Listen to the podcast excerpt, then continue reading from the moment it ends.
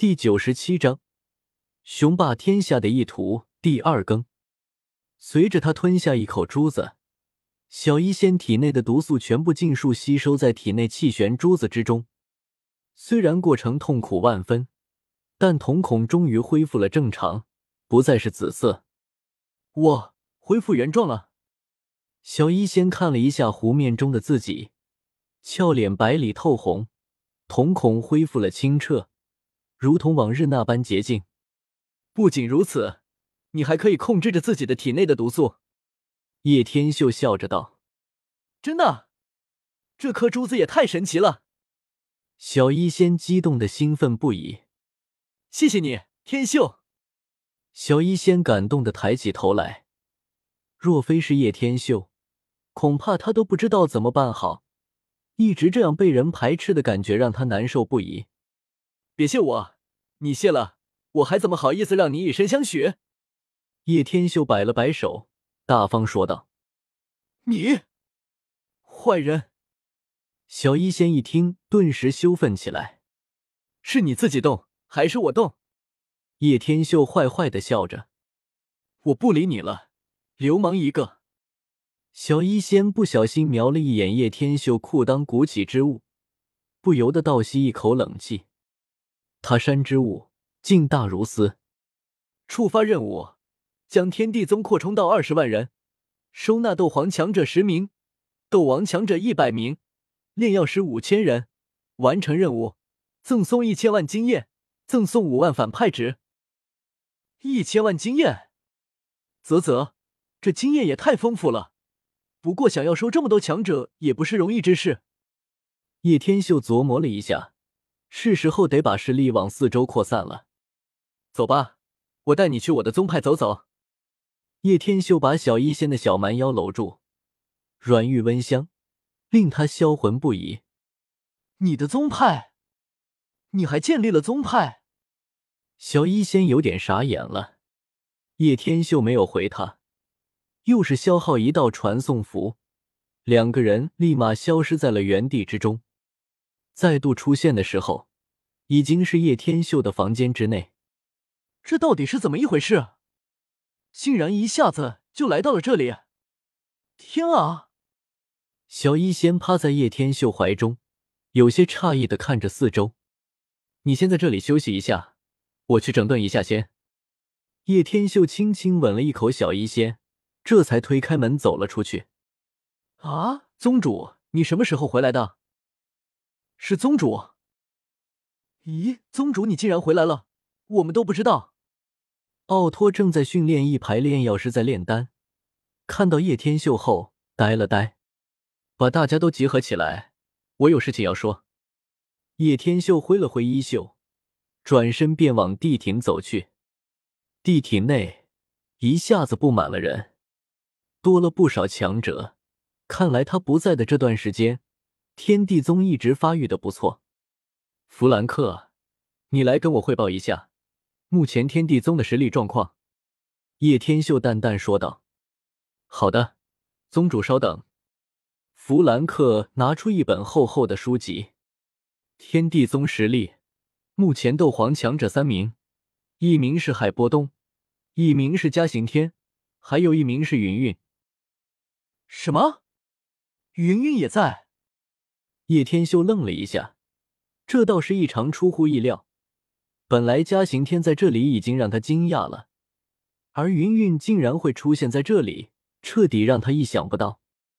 按照他所想，云云要么会杀上天地宗为他师傅和云岚宗报仇，要么会找他，但绝不会加入天地宗。